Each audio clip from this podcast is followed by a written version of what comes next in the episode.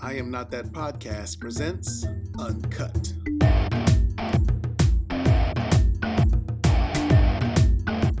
In this edition of Uncut, we are once again on location. This time we found a very beautiful and serene waterfall in Central Park, and we just decided to record our episode there. So please enjoy the natural sounds you hear and enjoy the message as well. And on you can also go see us on YouTube if you want to see it. You can do that. You can just search us up at I am not that podcast.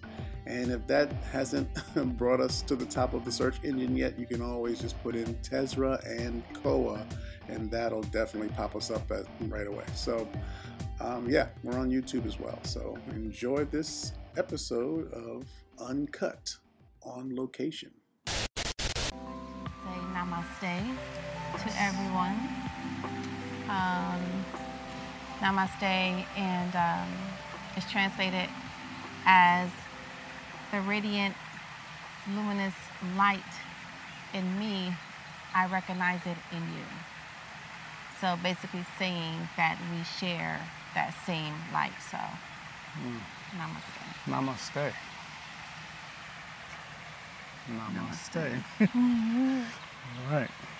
So, um, so I apologize because we were supposed to go live with this um, two days ago, but then we got to our site and had some technical difficulties, and so um, we decided just to do it later. We were going to go live later, so it's not live, but it's still um, happening. So, white privilege, truth or myth, is what we are going to discuss today. Yeah. So you want to set it off, or you want me to start, or Um, you can start. okay? So And here, where you're going to go with this? well, I believe uh, my answer might be, you know, not so um,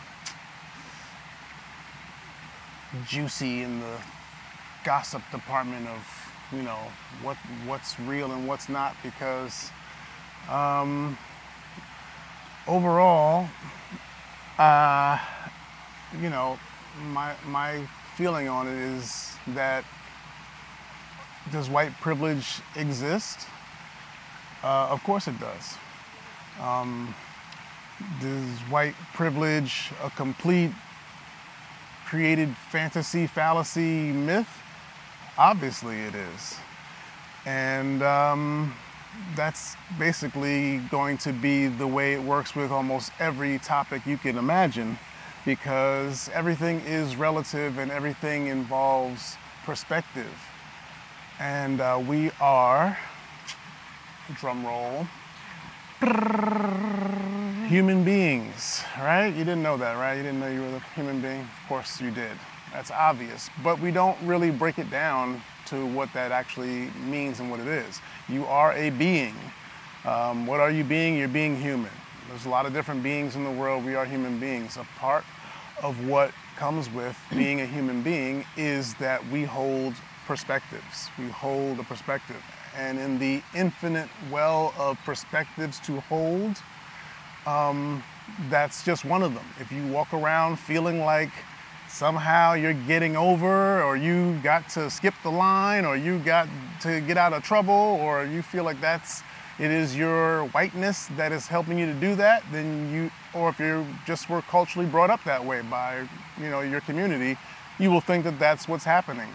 Um, if you hold the perspective that it has nothing to do with it. You're, you're, you are who you are, and it has nothing to do with how the things you gain or don't gain, or you know the advantages you have are just based on who you are and how you vibrate. Then that's your belief system, and it's the same as the other way around for a person of, color, a, a higher melanin or HM. Um, if you walk around thinking that look at the look at that person is getting over because of their skin color, then it is true. There is white privilege. If you are like, no, we're all just beings and it is what it is, and you make your own fate, your own life how you want it, then you won't believe in it. So it really ends up be, being a matter of perspective um, at the end of the day. But um, we can dive into it more as a, you know, a, a topic of juiciness, you know, and get into the heart of, of why people feel certain kind of ways around this subject. So, yeah. Um, what do you think? What are you doing over there? I'm trying to, my screen is dirty, so I'm trying to shade it so I can actually read it. So yeah, basically that is the premise of it. it. Is whatever you believe to be true is what your experience of that truth is is. That's what you're going to experience. Um, and there's a great quote by Albert Hofmann who said that most of the social, ecological, political problems we have are the creation of the human intellect. And so that's just basically what Cole was just saying. And I like, and when I say intellect, it's not of the higher, more critical level of thinking, not that, because um, we all know that this level of thinking is very rudimentary, um, is very um, underdeveloped, but intellect just meaning the mind. So all of these sociological, ecological, political problems that we are having is the creation of the human mind. Um, so the society, when I hear white, because let me give you a couple of examples. A friend of ours was driving. We were on the phone with him. And there was somebody who belonged to the LM group, just, you know, just taking his mosey on time across the street when he did not have the right of way because the traffic light was green. Uh, so we, he had the, my friend had the right of way. But the person, the pedestrian, was just, ah, they'll wait for me. You know, pedestrians always have the right of way, so whatever. So my friend goes, oh, I hate this fucking white privilege shit. Mm-hmm.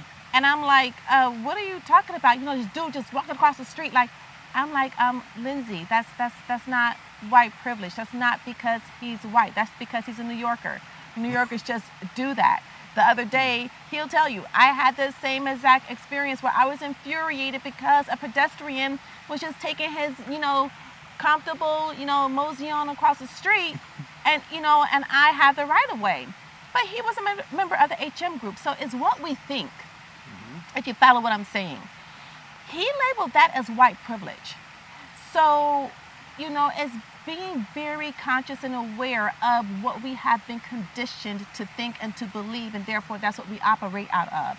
And I think that we are in the time of the spiritual awakening. We are in, in the time of the spiritual revolution. We are in the time of the turning within and start to begin to honor the own divinity within ourselves. And that, own, that divinity that is within us has us all equal and all balanced and all connected.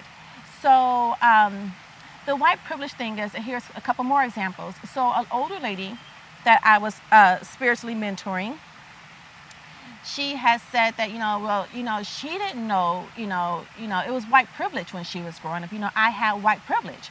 And then she went on to describe her upbringing.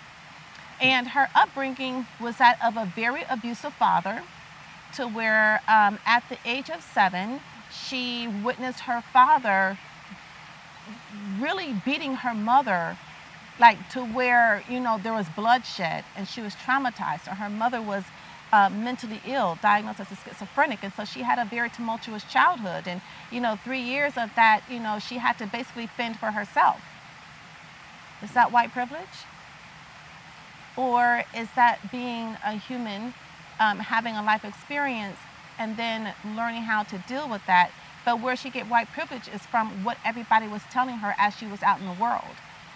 Um, that's where the white privilege comes from. White privilege is not a truth. It's actually a myth.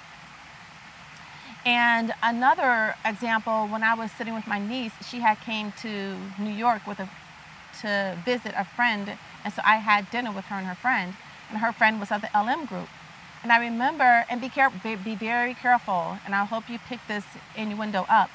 I remember her friend saying, "Oh, well, because you know, you know, I have white privilege," and and I'm and I just I just chuckled on the inside because she really believed this. And, um, and so I said, oh, well, you know, I have privilege too.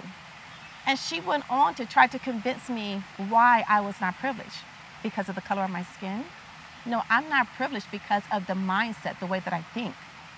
But if I don't see myself any different than you, then there could be no distinction. Right. See, like you were speaking of earlier, that it takes two to tango. And that's a comment that you wanted me to make when I was going to go live solo.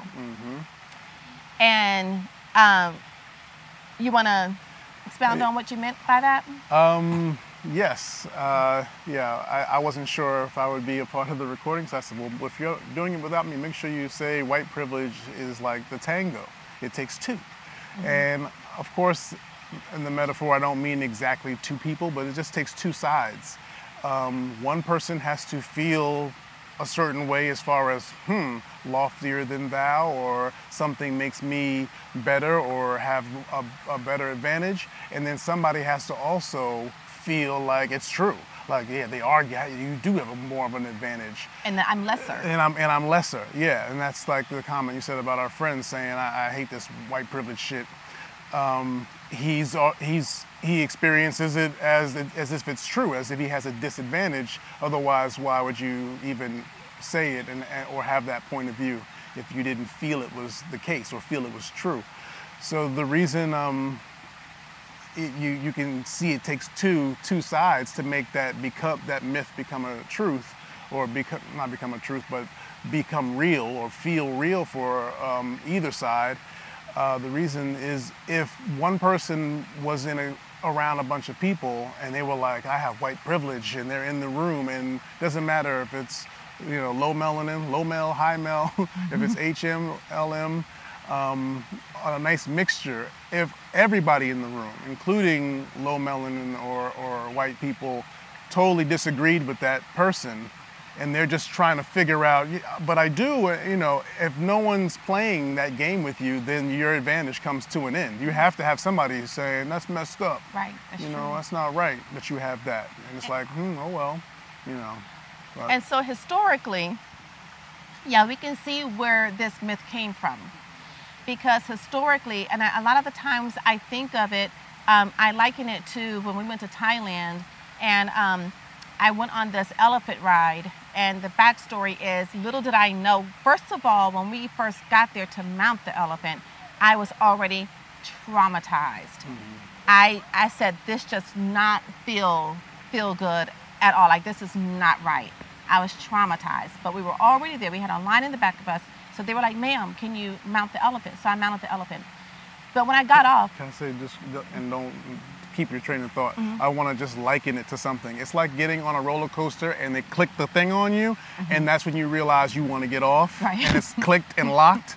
That's how it was. As soon as we got to the position where we Yeah, couldn't get like, off, it was like ugh, Yeah. and then we were on. It was stuck in it. But yeah, So, but as soon as we dismounted the elephant, I had a huge breakdown. I just had a huge emotional meltdown because I understood what it took for that elephant to be obedient, to allow us to mount its back with all this other heavy equipment, probably against its will, but it's just conditioned to do that. Mm-hmm. And so I say that to say they had to break that elephant's will, mm. and they did it with physical abuse and that broke him mentally. So when we're broken mentally, we will do anything that a person tells us to do because we are no longer in control of our own belief system. We are no longer in control of our own thought processes. So now we're under the rule of some other influence, of some other dominion. Somebody else has dominion and jurisdiction over us when we are mentally broken. So with that, you know, um, that elephant was mentally broken. So historically, um, yeah, the LMs mentally broke our ancestors. They mentally broke them because they knew physiologically that they were no match for them. Physiologically, our ancestors was the elephant. Hmm. And so the LMs, being the trainers, knew that the only way that they were going to have control over that elephant was to break the wheel. Mm-hmm. And so that is where truly the white privilege myth was born out of the breaking of the will of another human being. But we are no longer that. We have to honor our ancestors and say, okay, we understand that your will was broken and we honor you and we thank you for going through that experience. So my will does not have to be broken. But listen to this if we're still living under the auspice of our wills being broken, they went through all of that for nothing. Are we going to let that happen? Can I say one more thing? Mm-hmm. So the white privilege comes in, and the LMs, I'm not even letting you know we're near off the hook because check this out. So if you're with your mixed group of friends, and then you see that a store clerk is coming to you to offer you help and not paying attention to your other friends who may belong to the HMs, then you refuse the help because if you think that you're being helped because of the color of your skin. It could be any reason, but let's just take the, uh, the example is because of the color of your skin. If that's what you believe, then you immediately bring in your friends who belong to the HM group and immediately call them in to receive the same help that was offered to you that was not offered to them. That's how we begin to break the myth of white privilege. Um, and No, okay. Yeah, so basically that's just what it is. It's not it's not fact. Because the only fact that there is is that we are all created with the same stuff. Because if that wasn't true, I've had two blood transfusions. Two. If we were not made of the same stuff, if we were not made to be equal, there's no way in hell that I should have somebody else's, two other people's blood running through my body with no disruptions or causing no complications whatsoever. Mm-hmm. So when you get down to the heart of it, we are all the same. It's just our minds. You know, the world's ecological, political, um, social problems comes from the human intellect. We have to come from up under the media's manipulation and start to really think for ourselves. How am I making white privilege real?